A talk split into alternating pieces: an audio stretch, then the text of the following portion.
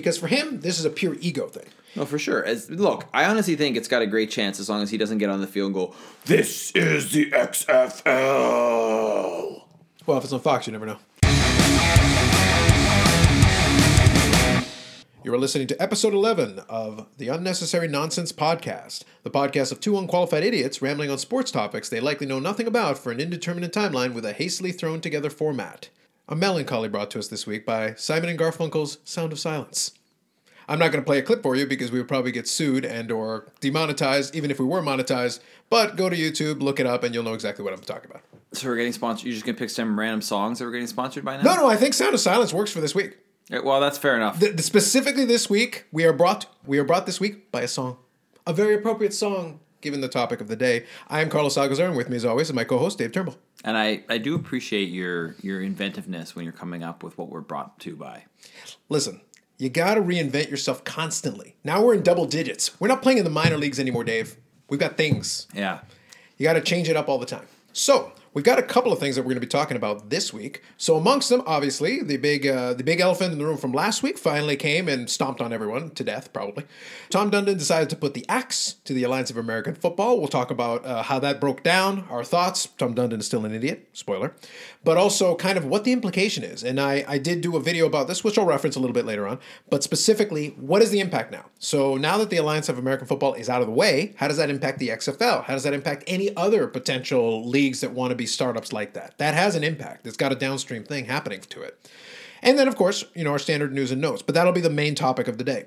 All right, let's do it. So first couple of news and notes will be short and sweet, just a couple of congratulations. So first, congratulations to Alexander Ovechkin, first for hitting his 50th goal of the season this past week, and his 51st in the same game, which puts him to elite company, the 8th time he scored 50 goals or more, which makes actually last season a little bit sadder when he got 49, because 9 would have tied him for with Wayne Gretzky and Mike Bossy for the all-time record. Still a chance to do that next season, but it gets harder because now you're resetting back at zero, and right now his focus is going to be on the Stanley Cup playoffs. But one thing that I did catch on an article that I read, and I will include the link in the description talking about some of those aspects of it, Ovechkin is now starting to openly talk about a little bit more about potentially pursuing the 800 goals of a Gordie Howe and trying to beat past that mark. And he's still got an outside chance. People are starting to talk about it. Now that you're below 240 away, could he get to Wayne Gretzky's 894 goals? Maybe. It's still a bit of a stretch, and it would require multiple seasons of high performance, but at least now it's a conversation. We didn't think with the way that goal scoring went down for many years that anyone would even have an outside shot because you have to be so consistent for so long. So congratulations to Ovi on that one. Also congratulations to the Tampa Bay Lightning on winning their 60th game this year in the regular season. They had already clinched the President's Trophy, obviously, but at the same time, winning 60 games puts them into elite company, only with the Montreal Canadiens of the mid-70s, I think, 76, 77, and the Detroit Red Wings in the mid-90s, who set the record right now at 62 wins. I don't think they have a shot at that anymore, maybe tying it. I think they may have 2 games left. I think that's all they've got a shot at. I don't think they can break it anymore. I think that's out of but still, winning 60 games is a pretty big deal. It's elite. You're one of 3. That's it. It's you. But I think it also puts you into that category then that if you don't win the Stanley Cup, right, what does that really mean?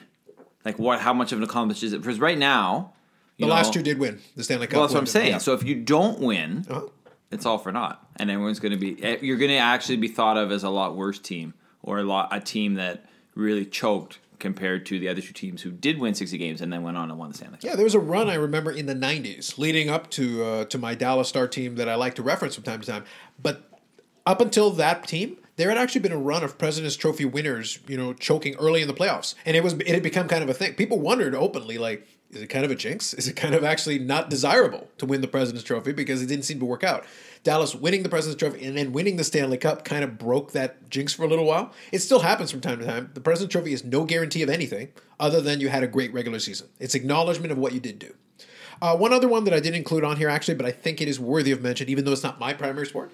Congrats to Russell Westbrook on having a 20-20-20 game. Very historic because 20 points, 20 rebounds, and 21 assists, which puts him into elite company as the only other person to do it, Wilt Chamberlain. Yeah, that's elite. Anytime you can get at the table where it's just you and Wilt Chamberlain, and that's it. That's kind of a big deal in the basketball realm. Absolutely it is. Absolutely. So congrats to him as well. So there you go. 3 quick ones, and then we can talk about a few other items here. All right. I'm going to include the article in the description anyway, even though I want to talk about it so much. But the main topic has to take precedence. Next week, I'll save it for next week. I have thoughts and words on the relationship between Aaron Rodgers and Mike McCarthy, and I have my own opinions to interject, but I'm going to resist. I will put the article in the description in case you want to read it, and you can develop your own thoughts. We'll talk about it more next week. Yeah, so that's a Bleacher Report article that's come out with some more information about the relationship and what Aaron Rodgers thought of Mike McCarthy. And it allows me to reference the 2015 NFC Championship game, something I may be looking forward to doing. For the listeners there, all you need to know is that this really is only an excuse for Carlos to talk about the 2015 NFC Championship game yet again. The only game that caused me more pain than the 2007 NFC Championship game. I have a lot of baggage to work through. This is my therapy, Dave. This is it. You know what? I can't afford the regular version. This is all I got. It's free, right? So, hey. Absolutely. So we'll talk about more next week. But for now, I've resisted the urge, so we're going to move on. I have a question for you. Sure. Do you want to talk about Pillar first or pretentious cross-country running first? I'll give you the option. You can do it in either order. Because I actually have two things about pretentious cross-country running, so okay. Let's talk about Pillar first. No, let's talk about the two. Let's talk about pretentious cross-country running. The pretentious cross-country running report makes its triumphant, I guess, return with Dave Turnbull. So first thing, and this is a minor thing, but I thought it important to mention because something momentous has happened in Canadian soccer history, but mostly in Canadian history. All right, they've switched to doing it on ice with pads and that'd be interesting. But no, so we've talked briefly on this podcast before about the Canadian Premier League, and I'm pretty sure like extremely briefly, but that's the new league, that the Canadian only league, starting up at the end of April. Mm-hmm. This week. They had their kit reveal, which for those people who don't speak soccer language is their uniforms. Yeah, okay. Hamilton's, do you know who their sponsor is? Is it Tim Hortons? Yes. There is a soccer jersey out there now with Tim Hortons on the front of it. Well, I think, so here's the thing. As the long-running trope, by the way, I feel bad that last week we didn't do any of our tropes. I mentioned this before we turned on the recorder. Somehow in episode 10, we evaded, me making fun of P.K. Subban, Dave's fair weather fandom, which is always fun. Poutine. I didn't get in any of my completely unprovoked shots at Tom Brady. We were completely off brand and discombobulated. I blame Tom Dundon for this, amongst many other things we'll blame him for shortly. However, one other component of it that was also missing, and again, we know triumphantly brought back, is the pretentious cross-country running report. We were completely off-brand last week. It was weird. Yeah. I don't know.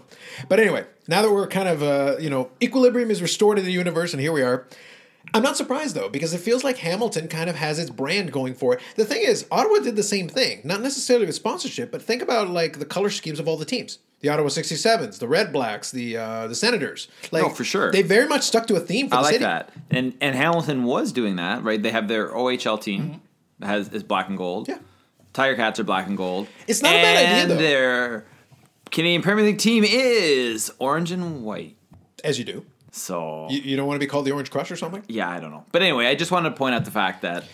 I feel like this can be a topic for another day, but I kind of like the idea of a city identifying itself with a certain color scheme and then the team's just rolling with it. Yeah, I do too. I think it's a great idea. I think they do that a little bit because the Steelers and the Pirates have a very similar color scheme as well. Which I actually think is a great branding idea because it associates you with a certain color scheme. And then when people see it, it's like, oh, yeah, those are Hamilton colors or Ottawa colors or whatever. I think it's a great idea. I think it works. Which is kind of disappointing that they picked orange. Not that I have anything against those colors. It's just you're Hamilton. You should be black and gold. Maybe if they get enough flack about it, maybe they can do an alternate. Yeah. That might be a good way to appease people and give them. Yeah, you could do that. That's an option.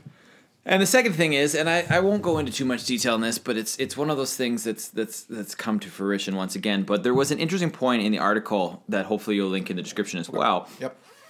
But the CONCACAF Champions League returned this week for the semifinals.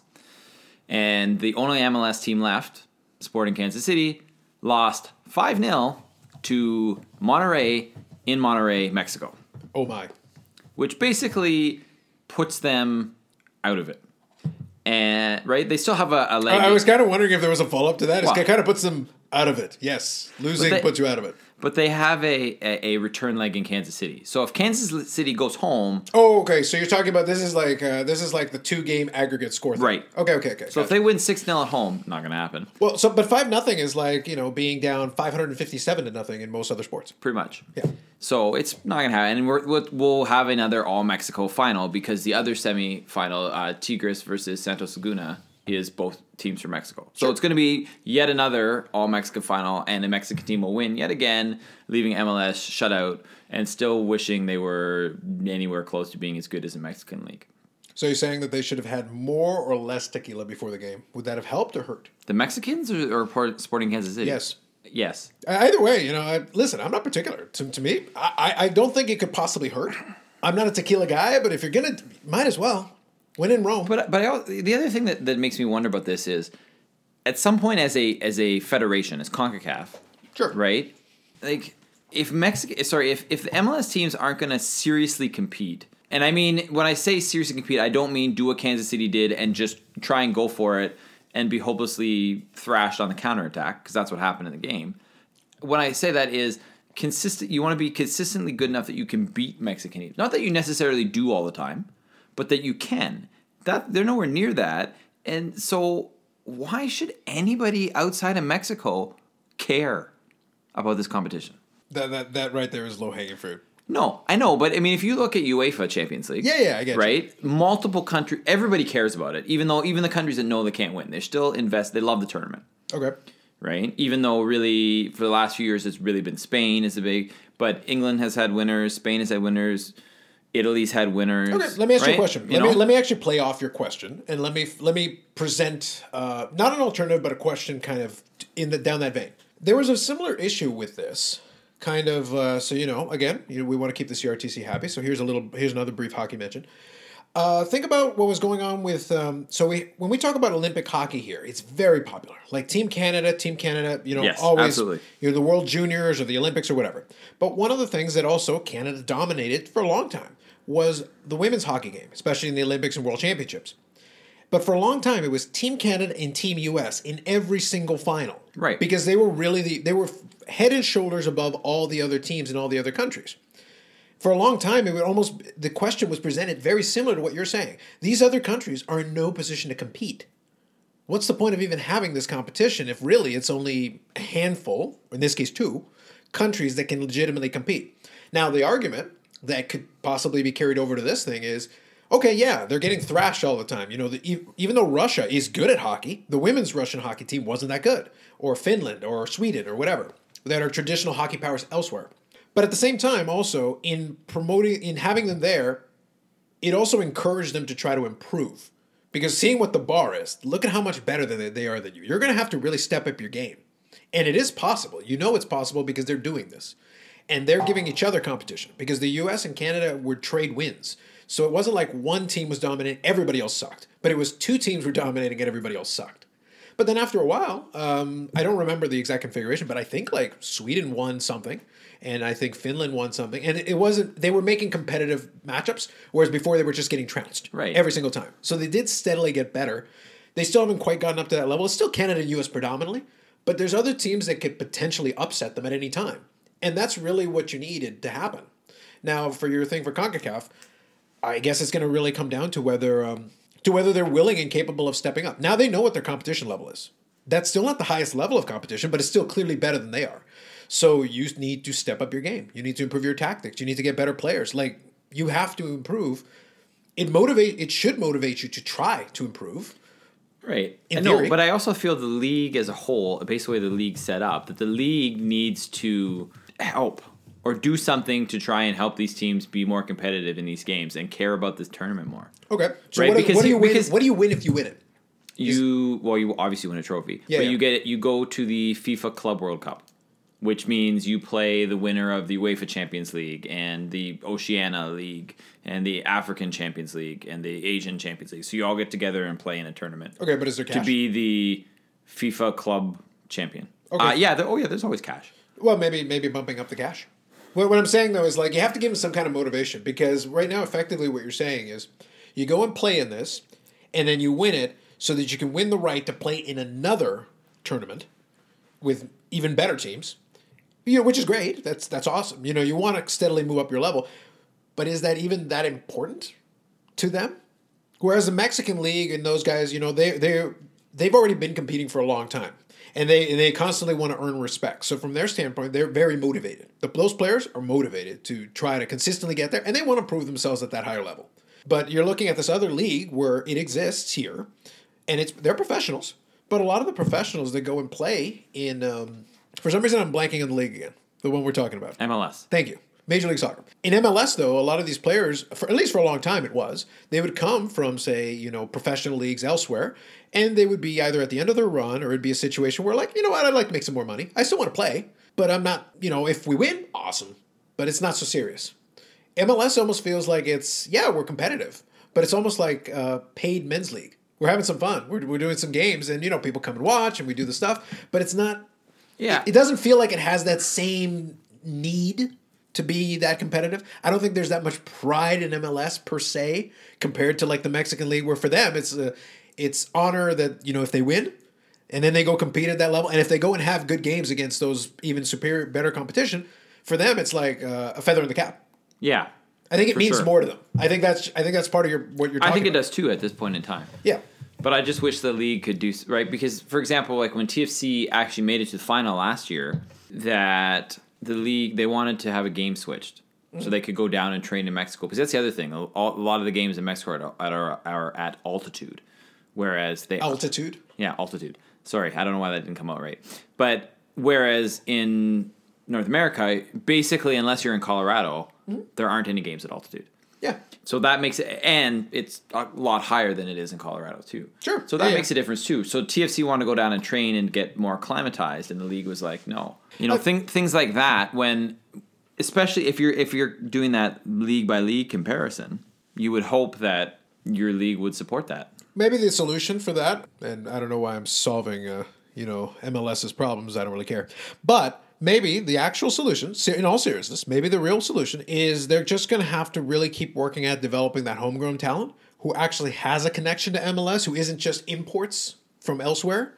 And if you have more of that homegrown, maybe they would be more incentivized to defend the league per se. And kind of, they having players on the team that actually care about the brand MLS that way, because they came up in that system, might give you that what you're looking for. Yeah. I think that might actually work. Totally. Yeah. So I think that would be my answer to you. Anyway, that's all I want to say about pretentious cost crunchy running for this week. There you go. And I even contributed. I know. So there you go. So let's talk about Pillar. All right. Kevin Pillar, what are your thoughts? Go for it. I was disappointed. I mean, there was a lot of rumors about this that are going around before it actually happened. So for those of you who don't know, Kevin Pillar, former center fielder from the Toronto Blue Jays, was traded to the San Francisco Giants for a bucket of baseballs. Or, as they like to call it, 3 prospects. But are they scuffed baseballs or new ones? This is important. Maybe one is somewhat new, the other 2 are scuffed? I accept your terms. So I'll answer it. Here's the thing. I understand where you're coming from. And a lot of fans, so jokes aside, a lot of fans express this. And what I like about this is one of the few times, it happens from time to time. I've got a lot of sports fans in the office. This is one of the ones that led to a conversation. And it doesn't happen all the time. It still happens from time to time, but it's not, the Jays, when the Jays were in the playoffs those couple of years, all of a sudden a lot of people were talking about it. Yeah. That's how I can indicate, the level of interest. If suddenly, because people know I'm a baseball guy, so if randomly people go, hey, Carlos, what did you think about blah, blah, blah? Then I know something. It has some sort of resonance. Yeah, I know it hit, to a certain degree. So this Pillar trade hit. But my... I kind of have to take almost like a lackadaisical response to it. Not because I don't like Kevin Pillar as a player. I do. But the thing is, it's like, oh my goodness. So that takes him from being a 67 win team to like a 65. This is rough. Well, it's not so much I don't actually have an issue with them trading away Pillar. That's not my issue. Oh. My issue is what they got back for Pillar. What do you think you could get back for him? Well, and it's not even that. It's these prospects. This isn't improving your team. Well, and I don't think it's improving your team long-term either. I've argued that the Jays in particular are not the team that I would look to for trying to build through the draft. Historically, they're not that good at it. It's just looking at it from the perspective of, you want to get prospects because that is an asset. And you can package prospects for potentially other deals. But right now, I don't see the front office is actually taking on the idea. I don't see them having a decisive plan. It's not like you're stacking these picks in order to package them for a big player or something. I've never seen the Jays for a long time as being particularly great at actually drafting homegrown talent. They'll get players here and there for sure. But their big competitive advantage, especially in the 80s when they started to get better, was that they did a great job scouting in Latin America. They got a lot of really great players that they were able – it just came to that they had really good scouting and a lot of contacts, and they were able to utilize those to their fullest. The Jays don't really have that competitive advantage anymore. It's right now they're basically average at best in terms of scouting, in terms of making these selections. And with no defined game plan, you're making trades and you're trading away – Kevin Pillar wasn't going to make a difference to you this year or next year or the year after. It really comes down to whatever the team is. And the thing is with the Jays, we talked about this a little bit during the preview. I see them being kind of as a middle-of-the-road, mediocre team where when the prospects they do have start hitting a little better or pitching a little better, they'll be all right. But it's not like they're going to be competing for division titles. Like, it's not going to make that much of a difference. And I don't think the answers are going to come in the draft room. I think what they're hoping for is that enough of these prospects hit at the same time. Because I always refer back to the Carlos Delgado, Shawn Green, Shannon Stewart. Like, there was plenty of talent. And then you had Roy Halladay and Chris Carpenter, not all at the same time, but you had them right around the same era, and you couldn't field one competitive team. It didn't matter. That's true. But, I mean, look at you got Derek Law, who's a right-handed reliever. Mm-hmm. Whoop-de-doo. Utility infielder Alan Hansen, and a pitching prospect, Juan DePaula, who, in the Giants organization, is ranked number 19. Not ranked number 19 in baseball, ranked number 19 in the Giants organization, which doesn't have a good farm system to begin with. But at least he's in the top 20, Dave. Well, yeah, sure. At least in the top 20. But anyway, I just feel I want more return if you're going to trade players away like that, or at least more potential upside. That's fair. I get it. My big response when I was having that conversation at the office was I said, I like Pillar as a player. I think Kevin Pillar's greatest value is as a good piece on an already good team. San Francisco Giants are not that, so he's not going to change life for them either. But the Jays were not a great team, so that he's not going to change life for them either. But in 2015 and 2016, when the Jays were a playoff team and you had all these good hitters around it and you were playing, then Kevin Pillar is suddenly a tremendously valuable player because you got to have guys like that who can do certain things. And I actually referenced one of my favorites from the World Series years. Pat Borders couldn't hit his weight for most of his tenure, but he served a purpose. And on those championship teams, he was fine. And then during the 92 World Series, he was MVP. He had 450. So it doesn't matter. The fact that he couldn't hit his weight the entire rest of the time, it made no difference because he did his job the rest of the time. Because you had Joe Carter. You had Roberto Alomar. You had, in the first year, you had Dave Winfield. You had other guys whose job was to make up that difference. Yeah, and very defined roles. Everybody had their role. Everybody knew what they were trying to do. And in 93, the hitting got even better. So all of a sudden, but we still got Pepper. Doesn't matter. You're fine. Because it's not his job to hit. Yeah. It's his job to play defense, and that's what he did. So I agree. Farewell to Kevin Pillar. Hopefully he does well. You know, I still think he's a good player, and he should be able to help out a team. I don't know if San Francisco is going to be his final destination, but for now, at least it'll give him an opportunity to play, and, you know, he can have some fun in the meantime and maybe get himself another deal in future seasons. Yeah. So absolutely. So I think that's it for the Kevin Pillar trade. Are you ready to the segment that I shall call Slagging Tom Dundon? Yeah, let's do it. All right. So there's going to be two components to this conversation. I want to focus first on the Alliance of American Football because that's, you know, the Simon and Garfunkel reference at the beginning of the episode, you know, hello, darkness, my old friend. I'm not going to play the clip because we're not getting demonetized or blocked out. We're not getting sued. Yeah, I'm not going to do it. However, it fits here because, unfortunately, everything we said last week, in my opinion, still is valid. Strategically, it doesn't make any sense. But what ended up happening is that Tom Dundon finally made his decision and decided that they were going to suspend operations, which is a euphemism for we're going to shut the thing down, effectively. Because can I just interject? I hate that term. Suspend operations? Just suspend, right? Just say you're folding the league, right? It's like when people say, I'm suspending my presidential campaign. No, you're pulling out of the race. Didn't they use the same verbiage for the Canadian Women's Hockey League, which happened I think the same week? Yeah, it did happen. I think it was also called suspended operations, I believe. I hate just say the league is folding. I just hate that verbiage. I know it's not a big deal, but it drives me nuts. Well, in fairness, technically, somebody could have swooped in within like 24 hours and said, "I'll reopen it." They could have unlocked the doors. I get that, but it was not likely. The likelihood of that happening was very low. No, but I get it. The verbiage is kind of dumb. Let's be realistic about it. We'll talk about various aspects of it, but one thing I'll lay out quickly. I still strategically don't like it. We'll talk about why more in a second. But also, Every aspect of it came off as a bad look. So let's talk about the personal segment of it first, and then we'll talk about the business segment of it. Because I want to focus on the business segment more as we transition into how will this matter or not to the XFL. I've got my thoughts on that. And I've got, like I said, a theory of what I think probably could have happened had the parties been interested. So from a personal standpoint, the problem is, number one, you left everybody kind of in the lurch because the teams and the players and everybody is like sitting back going, so are we playing or not? Which is a really terrible way to do business. Just if you kind of know what you're going to do, then give people a heads up so that they can kind of decide their own fate and set themselves up. Well, another thing I did the amount of people, like for example, all these rumors are swirling around. Some people are saying the league's folding, whatever. Yeah. San Antonio's still having a practice. Well, that's happening. That's what I mean. So there are players who I wouldn't say stranded is maybe not the best word, but you know they're living now 17 hours ish away from where they live. And the league's like, have fun, get back on your own. That's what I was going to allude to. You know, these types of things. That's a bad look. It doesn't matter if Tom Dundon is like, okay, you know what? I don't care. Just shut the thing down.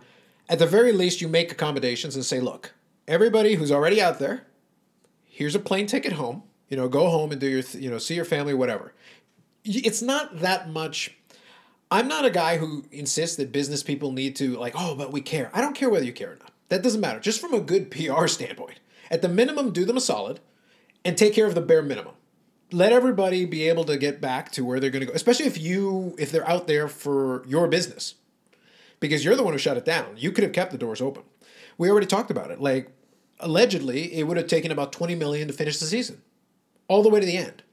And I outlined in my video, and I talked about this for about, it was a 20-minute video, but maybe the first half was mainly about the AF. The second half is talking about the XFL. But in that first half of the video, what I was really referring to, and my biggest takeaway from it was, I think they should have finished it, if for nothing else, then Tom Dundon is still a businessman. And if you're doing business, how do you think CBS feels about Tom Dundon right now? If CBS could do something to Tom Dundon, I'm sure they would. Because realistically, he screwed them over just as much as anybody else. Because from CBS's standpoint, now we got to fill in all this content that we had already put on our schedule. Mm-hmm. I got to find something to put in there. Now, they can find something to put in there, but it's like, guys, and they will. Live sports, regardless of whether you think the ratings were super high or not, live sports always does well. It gets engagement. It gets eyeballs on the product. It's good for the sponsors. Because now if you go show a movie of the week randomly on a Sunday, some people will watch it anyway, whatever, I'm already on the channel. It's not going to draw the same as a live event. Right. Especially playoffs. Yeah, you can't replace a live event that way, especially on such short notice. So you screwed over CBS is what you did. And your other partners, Bleacher Reports and NFL Network and whatever. NFL Network is not going to. You know who else I feel bad for? Go ahead. The Allies podcast. There you go. That's true. Yeah, because they had already set up an entire thing. And I do feel bad for. There were a lot of, because as part of going into it, we've talked a lot about the Alliance on this podcast. But it's not the only thing we talk about. We talk about other things, and it was... we will continue to do so. Absolutely. I was actually talking with Oaks about this exact thing. And one of the things that I said is like, well, it sucks. It sucks for us as well as fans or as people that talk about it, because it gave us something to talk about. Yeah. I can tell you the YouTube channel, the last couple of weeks when I've had the opportunity to talk about even the weeks of the Alliance and things... A YouTube channel that had zero promotion outside of mentioning on this podcast, which had zero promotion. The last video I made on it got 100 views in a couple of days from nothing. I haven't gone through any trouble. I didn't even mention to you that I put the video out. I just left it there. I let it organically do its own thing, yep. Which means people are looking it up. People were interested. So it was beneficial to us because it kind of let me promote the podcast through a video. But I also got to talk about the league in real time as things were going on, and people were interested. And there was some engagement. We had some comments, some ideas. And the thing is, that's good. People were interested. That gave everybody something. So you've got these other ones, though, that built their entire, Instagram pages, some people doing analysis on it, people that... It's always good when these things happen because the world of sports has changed. And I won't get into this big, long spiel about it, but I think it's worthy of a couple of moments. It's great in the world of sport that we're in a day where when I was younger and I was in university with you, one of the things that I considered doing 100 times is I considered going in to volunteer for the radio station because I love the concept of radio in long form. This is before the era of podcasts. The era of podcasts lets me have long form. This is what I wanted in the first place. But it allows me to do it from my house in an office. I don't have to go to the radio station and have a switchboard operator and you know, necessarily take call-ins, but we can do that, you know, with technology today, Skype or whatever, we can do all that. And you can do it from your own home, or you can do it from wherever, or a small studio or whatever. The point is, a bunch of these people created Instagram pages and these things. Some of these people have never involved themselves in anything, and now they had an opportunity to do analysis on an upstart league. The NFL is saturated. We can talk about the NFL until we're blue in the face, but we're one voice amongst millions. When a league starts up from nothing, nobody is an expert because there's not enough information. So you're no better or worse off than the analysis on ESPN.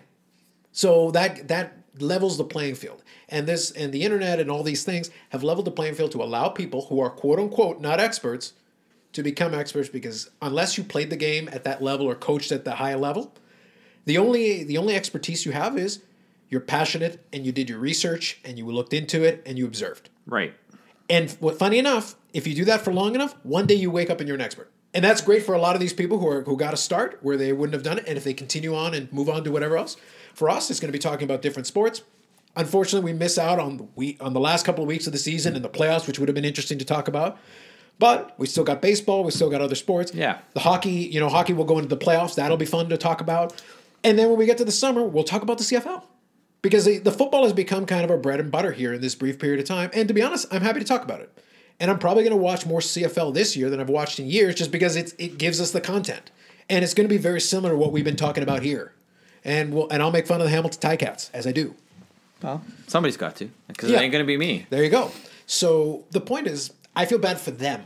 So that's outside of the league and outside of the players and outside. So there's folks that have really put in some time and effort into building things out of nothing that now have to find something else to do. Mm-hmm. So I feel bad for them. I feel bad for the players. I feel bad for the people working in the office. And it's not fair the way that it played out when you didn't know, you suspected, but you didn't know. And then suddenly you knew, and all of a sudden get out. Yeah. That's about the worst way you can do things. No, it's not good. It's a horrible business model. Exactly. Now, that's the personal aspect of it. Let's talk about briefly about the business aspect of it. We talked about the obvious. One of the things that gets thrown out there is that, well, Tom Dundon was predominantly interested in the technology for the gambling technology. So let's talk about that for a second. Legally, I don't think he can. I don't think you can buy a business that way. Now, I don't know the particulars. I'm not a lawyer, and I don't claim to be one. But I'm pretty sure it would be frowned upon to buy a business and then shut it down immediately just to steal the technology. I'm pretty sure there are some rules against that. Yeah, I'm not familiar with the U.S. Because otherwise, why wouldn't you do that with 100 other things? Because it'd be very easy then. You might as well just buy the business. All right, I just wanted the technology. Get out. You could do that. But then keeping the league afloat for a couple of weeks would have been pointless. You might as well just shut it down as soon as you bought it. And the other thing is Tom Dundon doesn't own it lock, stock, and barrel. He's the primary owner. He had the ability to shut it down, but there were other investors. They could argue, hey, I own a piece of that too. Yeah. You can't just take this technology without talking to us. But I think that goes to the problem with the league in the whole is if you give one person so much control, it's problematic. I mean, you've seen the documentary. I haven't. The Who Killed the USFL? Yes. Right? Yeah. Or whatever that's called. I believe something like that. Yeah. But, you know, spoiler alert, the answer is Donald Trump. But it wasn't just him, but his idea kind of. Right. But a lot of the other owners ceded power to him in a sense where he took on the NFL in an antitrust lawsuit and lost, and that folded the league. No, the antitrust lawsuit, they won. Oh, that's right. The problem is they won, but the problem is the judgment was a couple of dollars. So they spent all this money to do this lawsuit, and in the end, they won, but their consolation prize was a check of I want to say $13 or something. Yeah, ridiculous. I remember that. It wasn't very much. Yeah, so it was. So the Endeavor, conceptually, they set a precedent because they proved that the NFL was operating as a monopoly, which was true and probably is still kind of true. But it's mostly because of the NFL's financials. The NFL doesn't really have to put the hammer down another league anymore. They don't really need to. They can do so by sheer financial might. They don't need to crush your league. Oh, that's why it's funny when people talk about, oh, the NFL won't allow us. They don't really have to. The upstart costs of a league are so high that you basically just let the league run its course. And just and this is a case in point right here. Yeah, exactly. But the thing is, the league didn't run out of money. The owner who had the money just decided not to.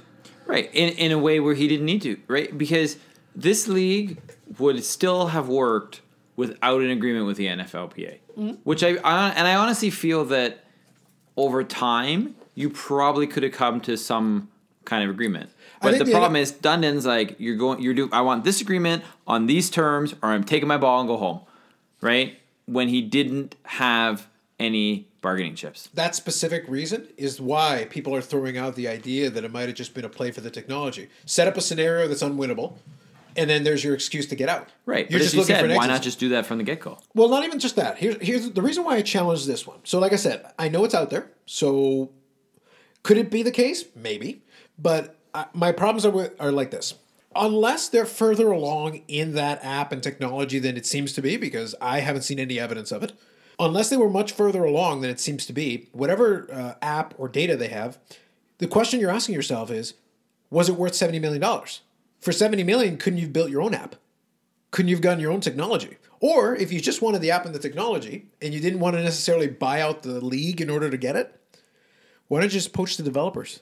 Like no matter what app you have. The point is there's a variety of different ways you could have gone about this. Most of them are less expensive. Like and they're just going to cost you less money. Yeah, you don't really have to front it. Just poach the developers. Just offer them twice as much money and go, hey, I know there's some proprietary stuff you can't take, but the concepts are in your head.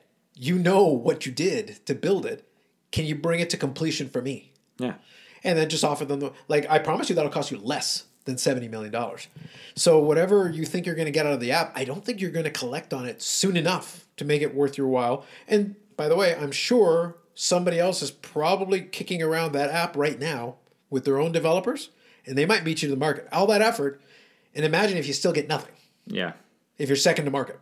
So I don't know. The reality is, from that perspective, it still seems like a bad business play. From a PR standpoint, everything he's done is almost completely wrong. Well, can I make a point about the PR standpoint? So this is one thing that got me. So when I first heard about this from a text from you, yeah, you know, I started looking it up, and I've looked at the web. I've gone to the AFF website several times since, and if you go to the website, there's no indication that there aren't games being played this weekend. They might have fired all the developers, right? Like you would think, but you would think at the very least they would put up like a banner that said like they could leave everything else on, but say thank you fans or something like that. But you could put it in a press release. Just say we have decided to suspend operations, blah blah blah. You know, just put in a little blurb. Just get your secretary to write something up, yeah, and then put it on something. But I'm serious. I'm only I'm not making fun. Just so we're clear. Right off the top, we said we feel bad for all those folks, and nobody deserves to lose their job in that way. It's it's garbage to do it that way. But I wouldn't be surprised if there's no web team left. Who's going to update the site? And again, Tom Dundon has demonstrated a certain amount of disdain for the league in his actions. Whatever he said is one thing, but his actions are demonstrating a disdain for people who technically were under his employ. As soon as he bought it, they're your employees, yeah, and you're treating them like trash and just throwing them out. And it's not a good look, so why would you want to work for Tom Dundon, given that he treated his own employees this way? He can say, I inherited them, but then you can still treat them a little better than that. It wouldn't have been... For me, the play, if you genuinely just want to get rid of it, if you wanted the app, there are cheaper ways to do it. We talked about that. If you just wanted the technology, again, same thing, cheaper ways to do it. Also, if you wanted to buy the league, wanted to take a stab at it, wasn't happy with what you were getting out of it, and decided I'm going to get out, then finish the season. In the scheme of things, $20 million is a drop in the bucket to you. You can write it off anyway. It doesn't matter. As a business, you can write off losses. So take the $20 million loss, take the tax write-off that comes with it, and then at the end of the championship game, say, you know what, guys, we gave it a good shot. We're not going to come back for season 2. You would have met you would have paid everybody off, gotten it off the books. Gotten your tax write-off, and your network partners wouldn't have been left screwed over, because, like I said, I don't think they're going to be thrilled about that. No, this nothing other than maybe the technology piece, which who knows. Tom Dundon does not come out of this in a good light at all. Yeah, as a businessman, as a person, none of it. It's like you just look really dumb for everything you did. So that's really the AAF piece, because the truth is you could keep talking about it, but there's not a lot more to say because it's straightforward. As soon as you suspended operations, that kind of canceled everything. Right. But what does it mean for the XFL? Yes. So the second half of that video I referenced, link in the description as always, the second half of that video really came down to me thinking through that exact question. And from one perspective, like I said, screwing over CBS and all that, I think it poisons the well for a lot of other leagues that are trying, because now you've got this track record of more than 20 years, including the original iteration of the XFL, including the attempted UFL, including, the Arena Football League going through various iterations, every other type of football that is tried. And this is where the U.S. is going to have to answer some serious questions, because it's become almost a self-fulfilling prophecy. You have to, if you're going to create a league, you have to be able to get deep enough pockets to sustain it through a full season and accept those losses, because you have to prove to people now that you can even hang in there. Yeah, because they won't trust you. Right now, they've been burned too many times by too many leagues, because there were legitimate fans for the XFL, and they slowly went away when they saw the football product was bad. The Alliance actually had a decent football product that was on the upswing in terms of improvement. You saw improvement.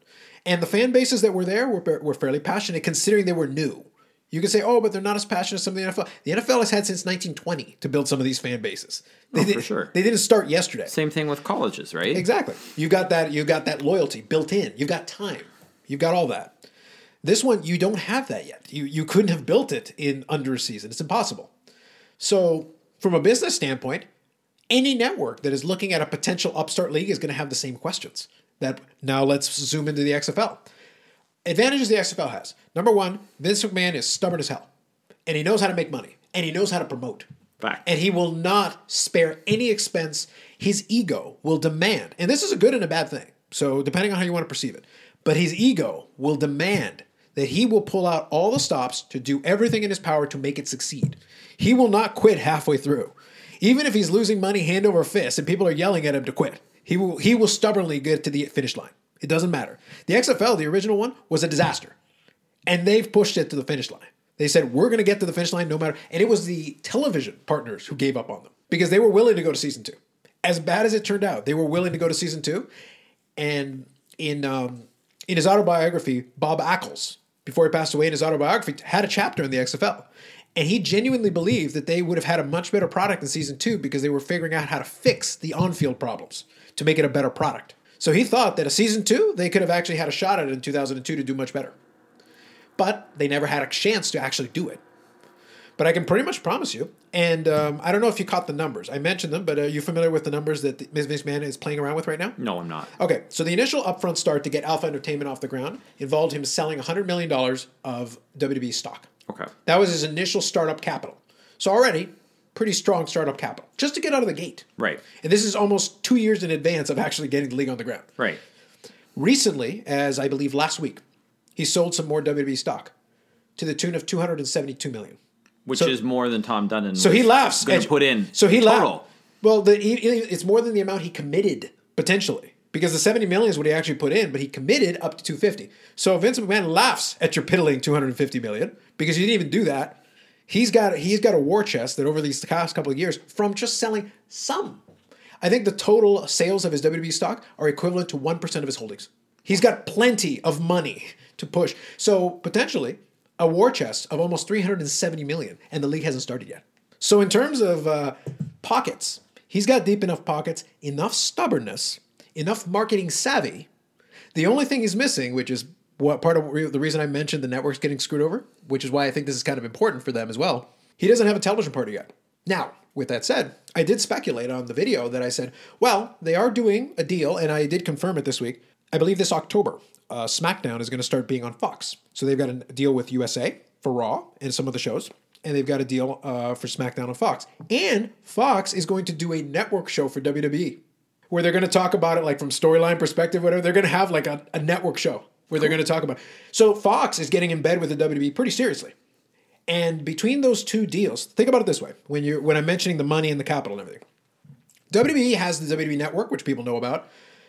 They've got about 1.5 million subscribers to that. And that's kind of about their peak that they've reached. I don't think they're going to get that much further along with it, because there's only so many people that are willing to pay specifically for WWE product. But at an equivalent of $10 US per month, 1.5 million viewers, not all of them are paid, but let's say they were.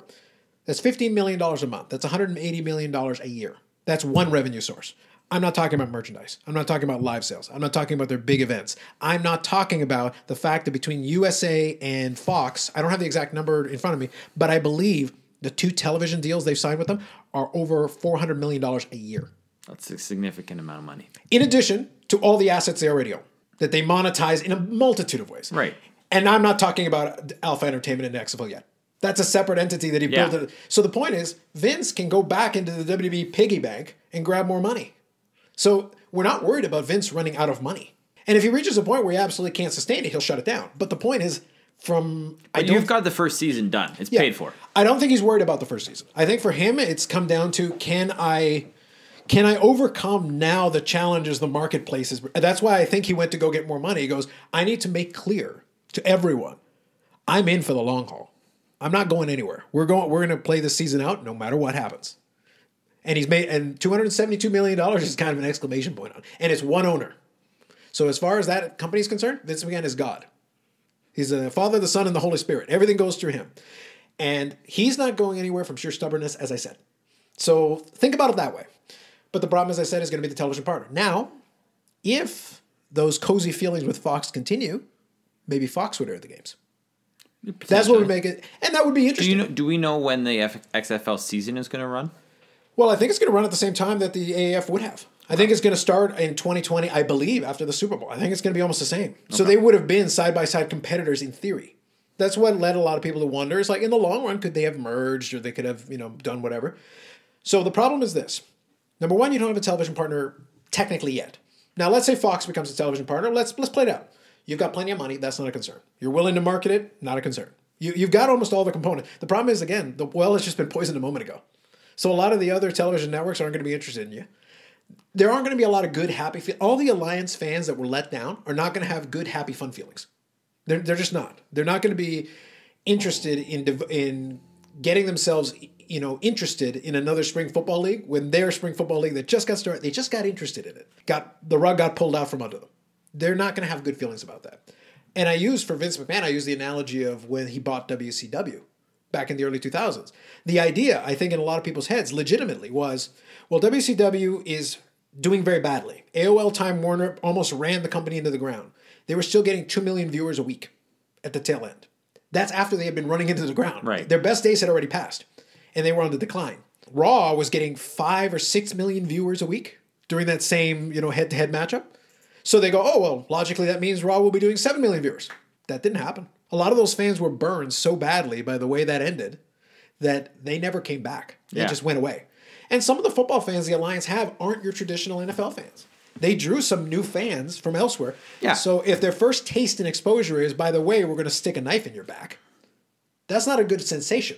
No, for sure it's not. And you're not going to immediately change your devotion to another team. So like I mentioned specifically the fans in San Antonio. They had 30,000 fans for this upstart league that came out of nowhere. The fans in San Antonio showing some love and appreciation for football because they really wanted to have a team. Yeah. And they got one. And now that's been taken away. Now the XFL has a team in Houston and a team in Dallas. If you're a fan from San Antonio, are you necessarily going to root for a team in Houston and Dallas when you've already got an NFL team in those two markets anyway? No, probably not. Yeah, so I don't know if that's going to... So the question is going to become, if you're the XFL, you get a network deal, you get all that taken care of, is there actually going to be... Are you even going to draw the same ratings as the Alliance? Can you even match the ratings? Yeah. Because right now, the NFL skeptics are going to be the exact same people in 2020 that were there in 2019. Yeah. They're no more interested in your version than the other one. And the counter-arguments are going to be the same. By the way, those AAF players, the ones that don't go to the NFL, because the NFL has started signing some of these players. Garrett Gilbert, I think, is signed with the Browns. Like some of these players are getting now a second look, which was the whole point of the Alliance in the first place. So in that sense, they succeeded. Maybe one of them will become the Tommy Maddox of the Alliance to go, because Tommy Maddox had a decent little career in the NFL afterwards. Yep. So some of those guys may get that opportunity now. But the problem now going forward is going to be, you're still drawing from the same pool of players. And unless something changes with the NFLPA, nothing has changed. Like the situation, you're still drawing from the same pool. The only thing that's good for the XFL is that the AAF is not drawing your players now. Yeah. So those people that weren't in the NFL, unless they're in the CFL, now they have only one other option. One or the other, or now you can go to the XFL, which is good.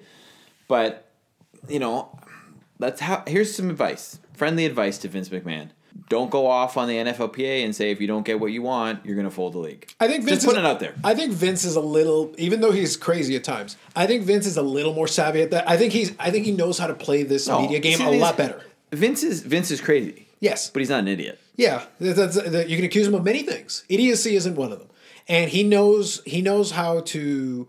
He's going to stay away from anything that's going to hurt his own product that way, because for him, this is a pure ego thing. No, for sure. Look, I honestly think it's got a great chance as long as he doesn't get on the field and go, this is the XFL. Well, if it's on Fox, you never know. But that's the problem. All bets are off. But you know, the ego is big with Vince McMahon. It's strong. Yeah, no question. But that's the key. Now, let me throw out to you what I would have wanted to do, what I would have considered if I was in the Vince McMahon XFL inner circle, in the Alpha Entertainment inner circle. So we talked about the reasons why, and I stand behind all these. We're going to see what happens. It could very well succeed. It could very well fail. I don't know. And then rehashing a already failed brand is always a risky play. That's why I say it's an ego trip for him. He is demanding. He wants to prove. For him, it's proving the World Bodybuilding Federation, which failed, the XFL, which failed, almost every other non-wrestling endeavor Vince McMahon has ever taken on. His movie studio has never really done that much. Like all these external, right now everybody knows him as you succeeded at WWE and you've turned into a mega success. No question. A multi-billion-dollar company. The fact that you can draw $270 million out of thin air, out of your own piggy bank, and it means nothing to you, means you're a success. You are. For sure. Like, yeah. It means you're a success. It means you know what you're doing. But everyone considers you a one-trick pony because everyone's like, you or WWE? That's the thing you're good at. And I think for Vince McMahon doesn't even like football. He isn't interested in anything that outside of wrestling. But for him, it's like, no. I want to be known as the greatest promoter. Period of all time. He missed his call. He should have gone to boxing too.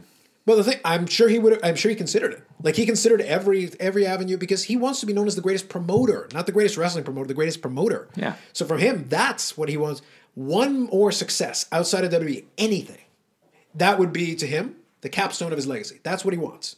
So for him, making the XFL work is going to be a real priority for him. I think he really wants to see it succeed, and he'll try. He'll pull out all the stops. So here's what I would have done if I was in the inner circle. I would have pitched and appeased that ego. I would have said, hey, you know what? Dundon seems to be screwing around with his league. Why don't we offer to buy it? Let him get it out. And then, of course, he would go like, why? Just let it fold. He'd go, you're right, but think about this. What if you buy it and commit to finish off the season? You get to the finish line. Not only do you get a little bit of goodwill from the fans that are there because they're going to appreciate that you got them to the finish line, you're going to need to hire a bunch of these players anyway. A bunch of these players who are here are probably going to be your players. That's good for them. Yeah. You immediately have an infrastructure of people working in the teams. Maybe some of them you want for your league anyway. Some of the secretaries, the traveling people. But who's to say they didn't do that? And Dundon said no. It's very possible. But I'm throwing it out there as a scenario. I would have pitched the idea to be like, hey, Dundon, look, you want out? I'd even let him have the stupid app. I don't care. But basically go, I'll offer some money, and I would offer him a fraction, pennies on the dollar.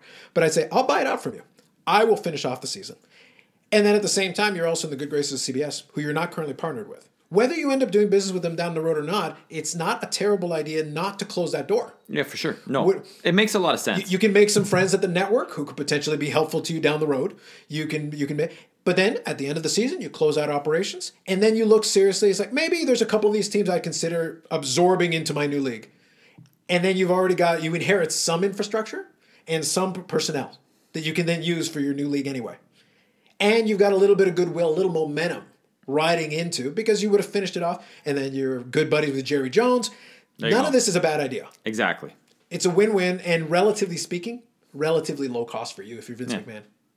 That's kind of the way that I would have pitched that, because then you can still fold the league and no one has bad feelings. They won't hate you. No, they'll hate Tom Dundon. Yeah, and they do already. You come off like, hey, at least he got us to the end of the season, and that way you don't turn off that fan base because well, look, at least they helped us finish it, and then maybe some of those fans will come over to your new league, and go because if you retain any of the teams, and a lot of the players would probably want to play for you considering what you've done for them. Exactly. It's kind of a PR stunt, but it's right in the WWE playbook. It's a PR stunt where we lose very little, but we potentially gain a lot. Yeah. So why not?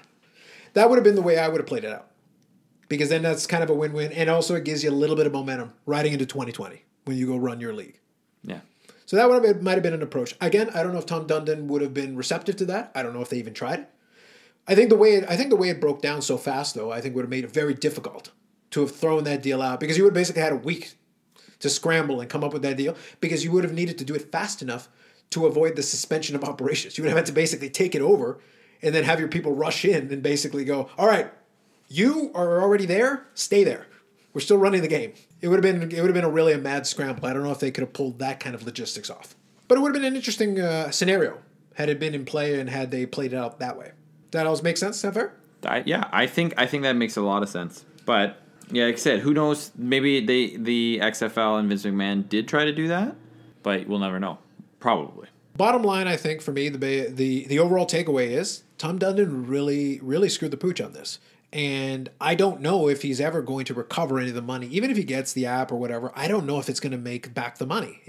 I think it's a failed business deal no matter what, from my perspective.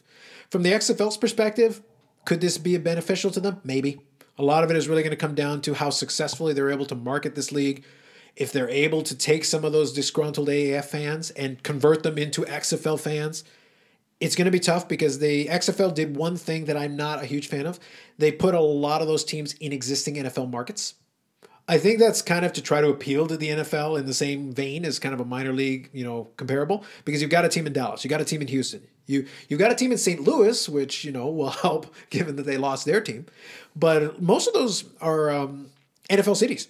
So I don't know if there's going to be the same level of interest. Seattle, there's a bunch there that it will be interesting to see what happens. Yeah, Of course, the Unnecessary Nonsense podcast will be on top of it. We'll be on that league when it comes to it. And like I said, for football, we're gonna have we'll have the CFL this summer, and then we'll get a chance to have a little fun with that. All right.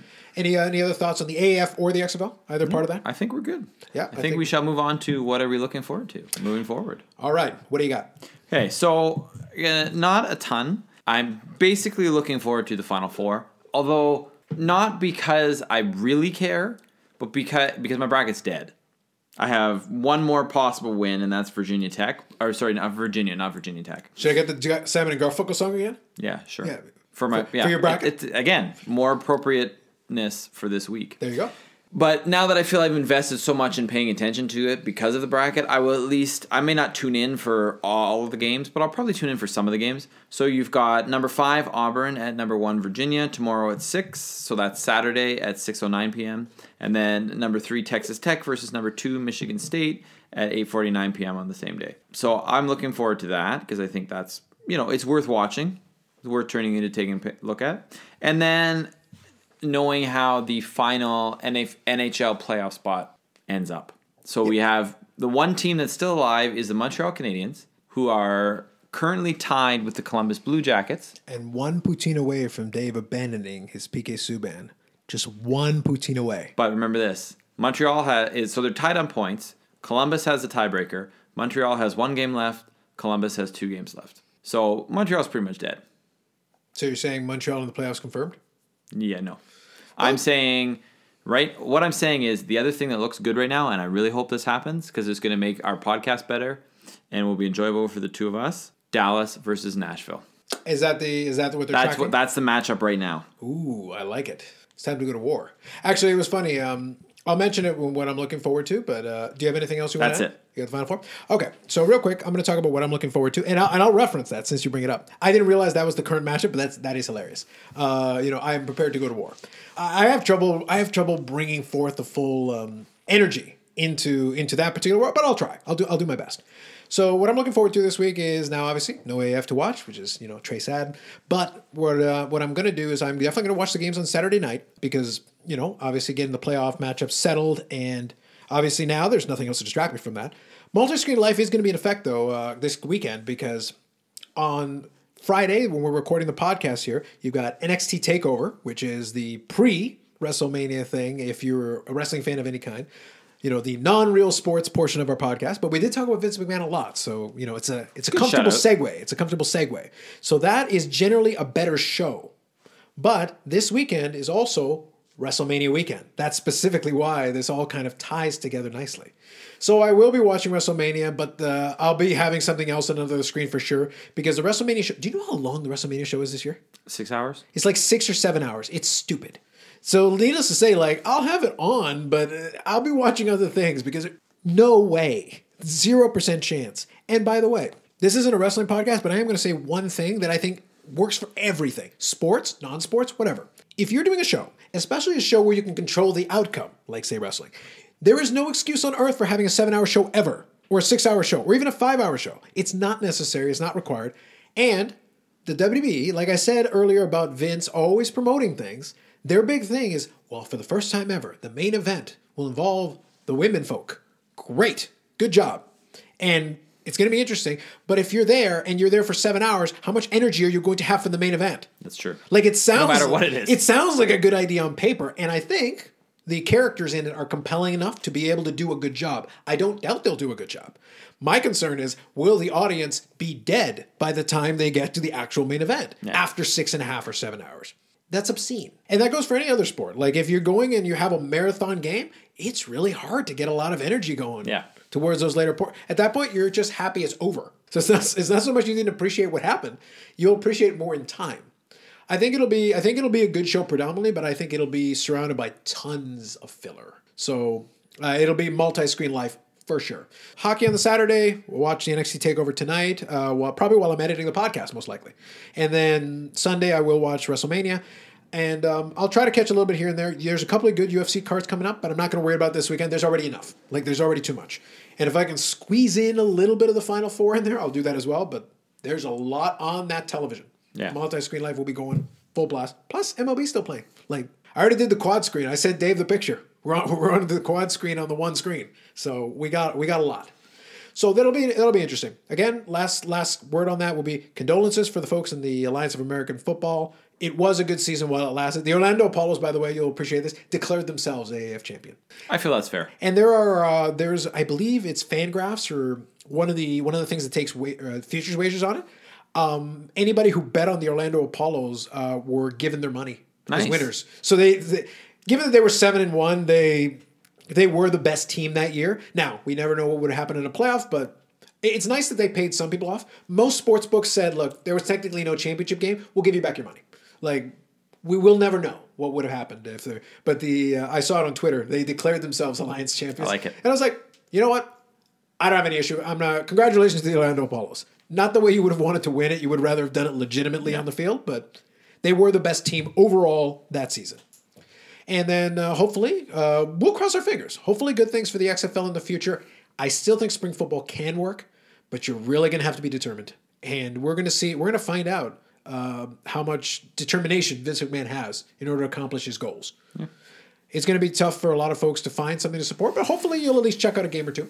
And then, like I said, this summer, we can look forward to in the land of Canada, or if you've got ESPN, I think the streaming service. I think ESPN Plus does play some CFL games. I think they do on ESPN 2 as well sometimes. They might. So there are some games in there if you're interested in a 3-down variety game. So that's it for us on the Unnecessary Nonsense podcast. Before we go, right at the tail end here, we'll do our shameless plugs.